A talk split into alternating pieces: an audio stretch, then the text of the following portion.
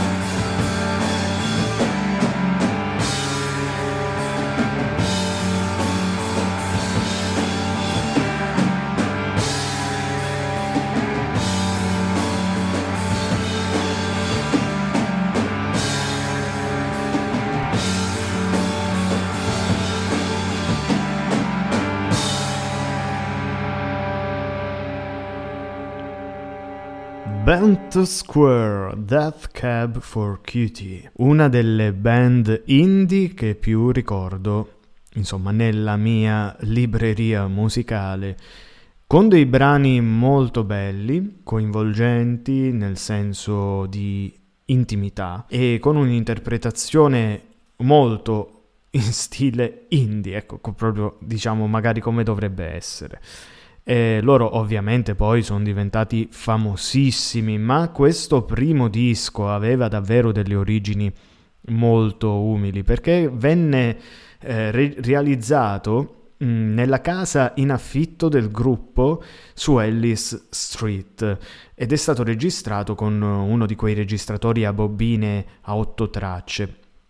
Pensate addirittura calarono eh, il microfono dal pavimento della stanza di sopra dove c'era un buco fino a giù per registrare le voci, insomma, ecco, quindi c'è davvero un po' tutta quell'atmosfera um, underground, ma non ribelle, non l'underground del punk, uh, ma di, questo, di queste melodie lente e, ehm, e allo stesso tempo malinconiche, di queste evocazioni di immagini, ecco, che poi si vanno a collegare bene agli sentimenti degli spettatori. Questa era la prima volta di Death Cab for Cutie che troviamo appunto all'interno di Spotify. Stiamo continuando a percorrere le prime volte degli artisti a cui ho messo il follow, fra l'altro mi sono reso conto che di tanti artisti non avevo il follow, ma non perché non mi piacessero, semplicemente, boh, non ci ho pensato. Aggiungevo semplicemente i brani alle playlist, ma non ho mai pensato, ecco, di andar lì a mettere. Vabbè, lasciamo, lasciamo stare, lasciamo stare questo argomento.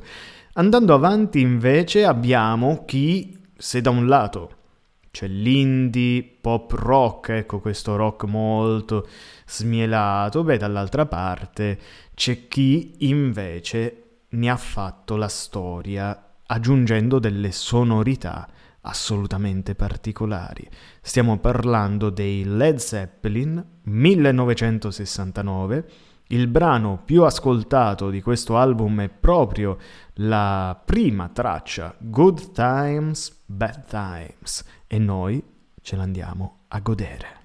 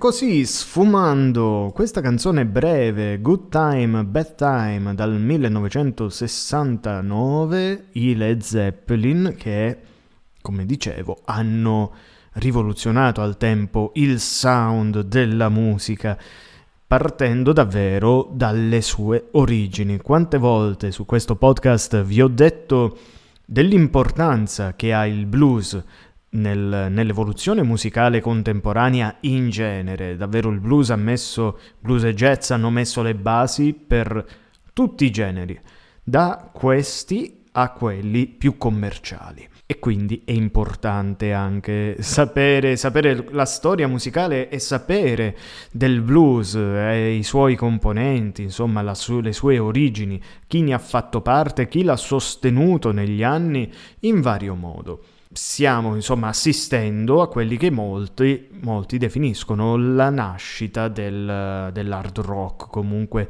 di un tipo di hard rock.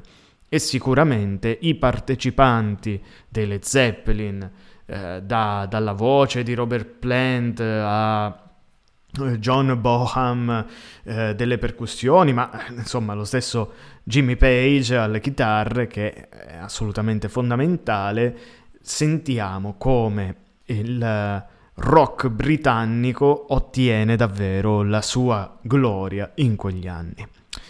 Grandi Led Zeppelin, bene, passiamo però oltre e andiamo da Benjamin Gibbard, che non so chi sia, vi giuro, ah, ce l'ho fra gli artisti ma non ho idea di chi sia, quindi come vedete delle volte davvero è una scoperta totale, come ho spiegato nel primo episodio, ci sono artisti che conosco, sono ovviamente famosissimi, artisti miei personali che seguo da una vita, artisti invece che conosco solo parte del repertorio e magari non sono mai andato a sentire loro, la loro prima volta, e poi artisti che, boh, chissà perché li ho aggiunti, magari di Benjamin Gibbard mi è piaciuto particolarmente un brano e per segnalare a Spotify di farmi ascoltare altra musica eh, di questo Gibbard, ho messo il like, ecco il follow alla sua pagina personale. Comunque andiamo nel 2008, quindi molto più avanti rispetto all'epoca dei Led Zeppelin, sicuramente altre sonorità, altra tipologia di musica che andava per la maggiore. E andiamo a vedere questo album dal titolo particolare Kurt Cobain About a Song. Original Score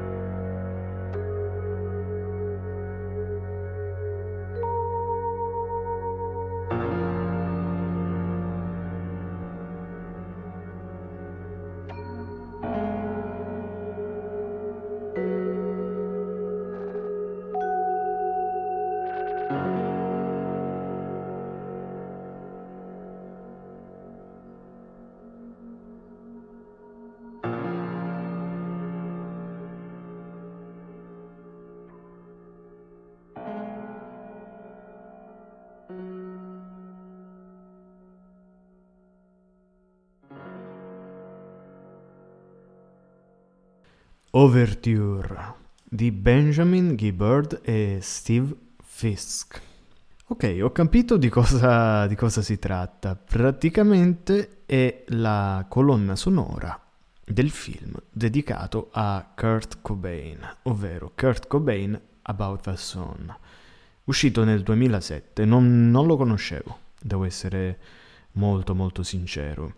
Ha debuttato il film nel 2006 al Toronto International Film Festival e appunto viene sostenuto da una colonna sonora praticamente originale, insomma non hanno voluto riutilizzare i brani ovviamente del gruppo musicale eh, di cui faceva parte Kurt Cobain, ovvero i Nirvana, che tanto hanno conquistato e spopolato, insomma, nelle generazioni che le hanno vissuto. In particolare la figura di Cobain è ancora oggi idolatrata sopra ogni cosa perché vissuta ha avuto diciamo una vita vissuta davvero mm, nel tormento, insomma, in alcune, in alcune problematiche, devo dire anche abbastanza legate al periodo, insomma, che stava vivendo eh, il mondo intero.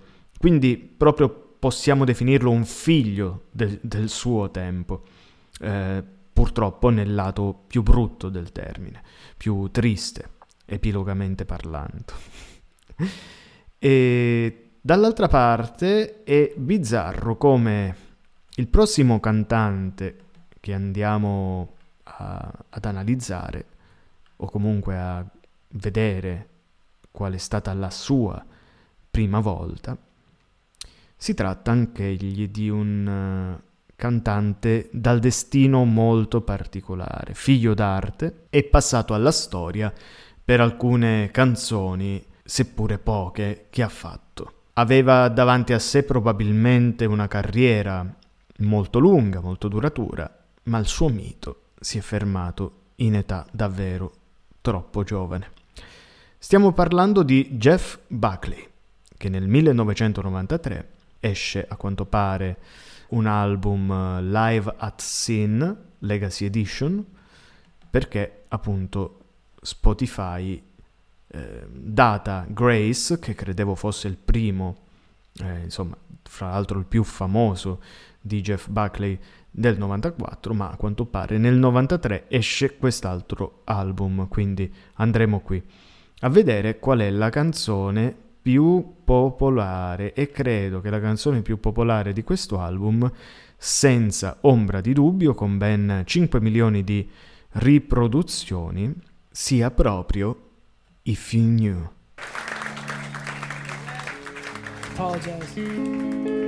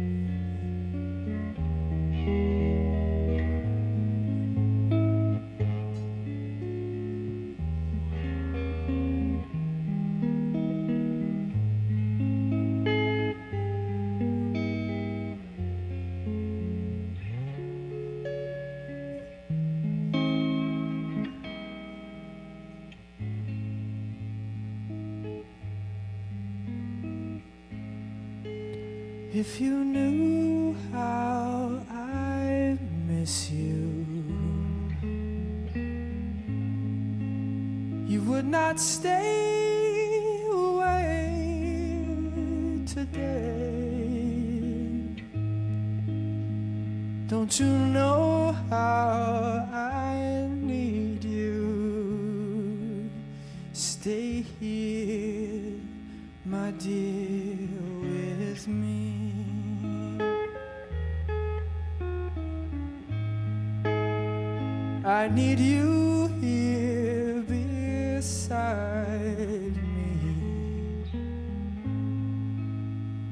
forever and a day. Together, never parting.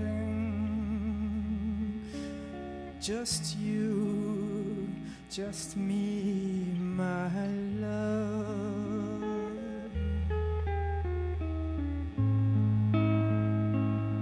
I can't go on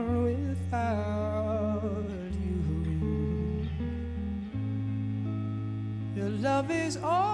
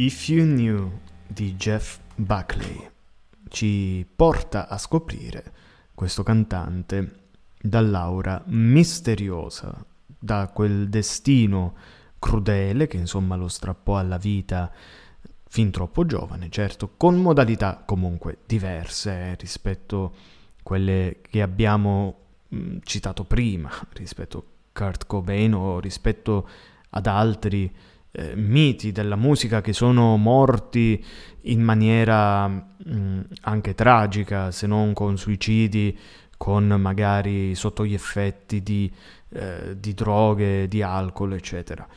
Qui abbiamo mh, semplicemente un effetto sfortunato, una causa sfortunata che però lo sottrasse alla vita e probabilmente, insomma, ha una carriera molto lunga e agiata.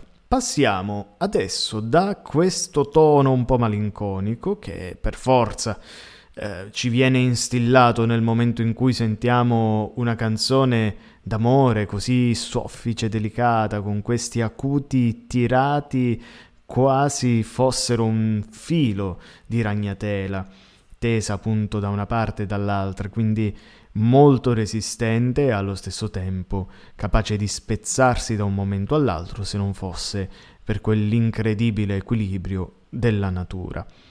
E andiamo invece dall'altra parte, diciamo se qui siamo nel mondo soffice e decorato dell'amore, dall'altra parte troviamo la banda Bassotti, figli della stessa rabbia 1992 esce il primo album di questa band potentemente di sinistra e che ci porta a eh, cantare degli inni eh, assolutamente incredibili, fra cui eh, Ska Against Racism, che è la prima canzone, appunto, loro, la loro prima volta che ci viene proposta.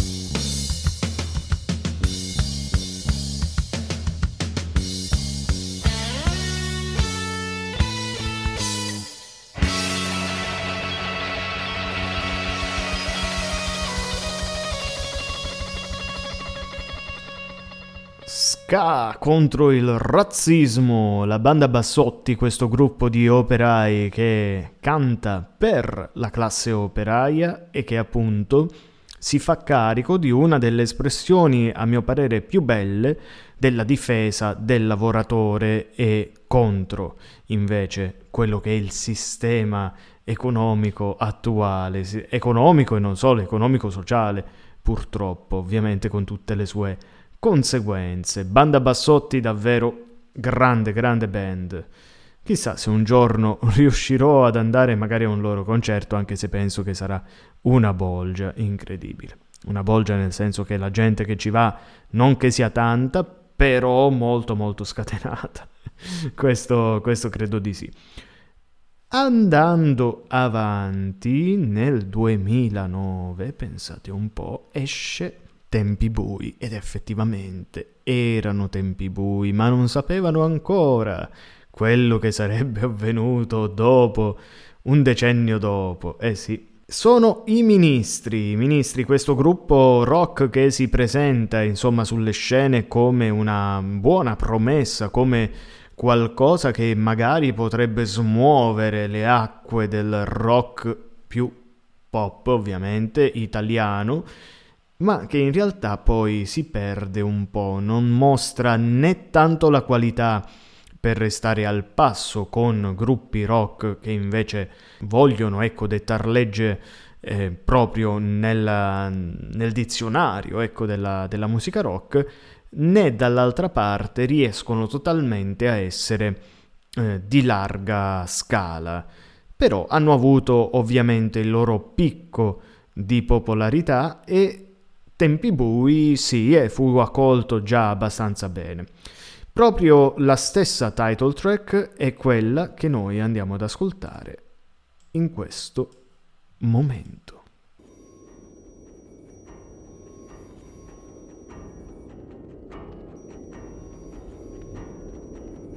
Veramente vivo in tempi bui non è per rovinarti il pranzo dico arriva la marea e tu la scampi per entusiasmo. Veramente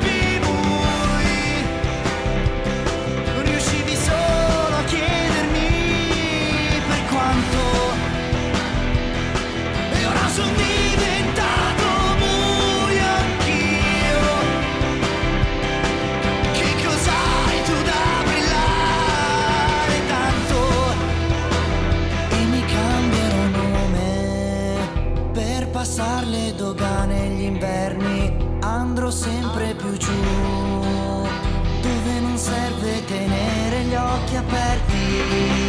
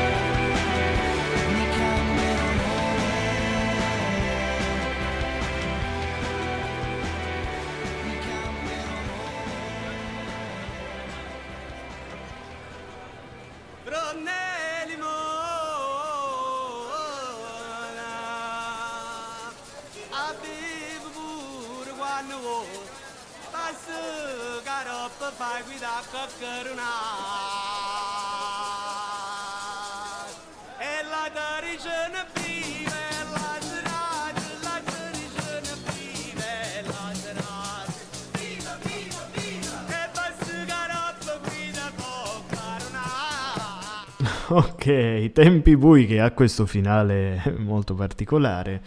In realtà ci racconta delle storie tremende, anzi una storia tremenda. Tempi bui si riferisce, se ho capito bene, e insomma se ho interpretato sempre bene il testo, a quello che è stato il periodo del nazismo, quando si dice che si cambierà nome perché i nomi non valgono più, perché appunto gli ebrei per subire la spersonalizzazione, che era uno degli obiettivi dei campi di concentramento eh, e di lavoro mh, tedeschi e appunto quelli che partecipavano insomma a, eh, alla vittoria o comunque spalleggiavano i tedeschi era proprio quello di privarti del nome e assegnarti un numero in modo tale da corrodere innanzitutto la tua primaria identità che era proprio legata al nome personale. Devo dire che comunque mh, anche qui Spotify probabilmente ha commesso un errore perché non è principalmente il primo eh, disco dei, dei ministri, il primo è del 2006 e sono, i soldi sono finiti, ma qui la datazione evidentemente è molto sballata. Probabilmente anche per quello che riguardava Jeff Buckley, come io ricordavo, ma su quello non ne sono così certo. Va bene, in ogni caso il format è qual è il primo disco che Spotify assegna. E quindi accettiamolo così com'è. Andiamo avanti, le orme, le orme, rimaniamo sempre in ambito italiano, sempre in ambito rock, ma che qualità le orme. Anche se effettivamente non credo di aver mai ascoltato il primo disco delle orme, che esce nel 1969 con il titolo Ad Gloriam, ma insomma io quelli che conosco in maniera abbastanza approfondita sono Collage, Uomo di Pezza, Felone e Sorona e insomma queste qui sono quelle, mm, quei, quei album che sono imprescindibili da un amante del progressive rock progressive rock italiano ancora meglio perché insomma stiamo parlando di dischi e di tracce davvero di livello altissimo. Quindi sono abbastanza curioso. Ad Gloriam che si presenta con questo con questo uh, artbook, no, con questa copertina molto mm, ispirata ai Beatles, direi, al fam- alle famose eh, art di Yellow Submarine e un po' come i Beatles anche loro con questi capelli a caschetto, i baffetti eccetera e ovviamente un, uno stile anche di scrittura pesantemente anni 70, insomma sembra davvero un tripudio di psichedelia. Va bene, andiamo ad ascoltare proprio il brano più ascoltato di Ad Gloriam che si chiama, guardate un po', ad gloriam.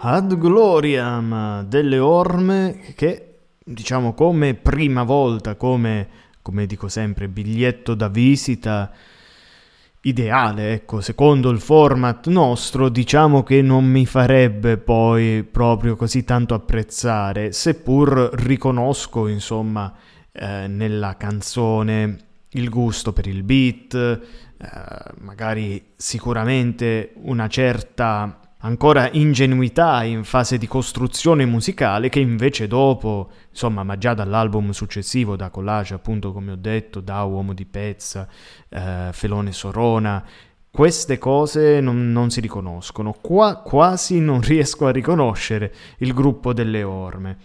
Quindi molto molto male, anche se appunto riescono a costruire un testo che nell'ironia anche musicale di quel falsetto incredibile che ci porta e ci accompagna in lunghi tratti della, della canzone, capisco dove vogliono arrivare, come è costruito il brano e quindi in maniera ironica eh, ci fa capire che la nostra vita in effetti è costruita al, um, nell'intenzione di aspettare qualcosa, non dico Godot, ma qualcosa che, avve- che verrà come ricompensa, ma che in realtà non avverrà mai, né in terra, e io dico anche né dopo eh, la morte. Ad gloriam, e insomma anche questi, questo inizio e questa fine da chiesa ci fa proprio pensare anche che si riferiscono a un post morte. Rimanendo comunque sempre in tema di cantanti che poi hanno avuto una tragica fine, e noi concludiamo proprio con quest'ultimo cantante, parliamo adesso del prossimo cantante amatissimo, popolarissimo, davvero trasversale che ha conquistato tutta Italia e continua di generazione in generazione ad essere tramandato eh, fra i giovani. È, è qualcosa che difficilmente si vede, una popolarità così vasta e duratura nel tempo. Sto parlando di Rino Gaetano, il crotonese Rino Gaetano che con Gianna esplode a Sanremo e Dopodiché la sua fama continua a crescere e se da una parte le sue canzoni diventavano degli inni popolari cantati da tutti, anche se non compresi appieno da tutti quanti, poiché lui nella scrittura era molto molto mh, raffinato ed efficace sotto alcuni aspetti eh, della composizione, appunto, e quindi canzonette eh, un po' alla Bennato, no? sono solo canzonette, in realtà non erano solo canzonette.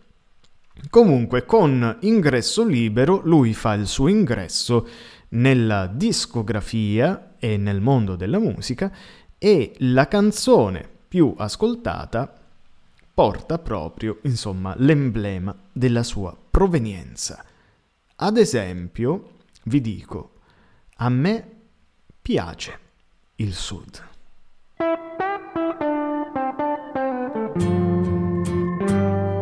Ad esempio a me piace la strada col verde bruciato, magari sul tardi, macchie più scure, senza rugiada, coi fichi d'India e le spine dei cardi. Ad esempio a me piace vedere la donna nel nero del lutto di sempre sulla sua soglia tutte le sere che aspetta il marito che torna dai campi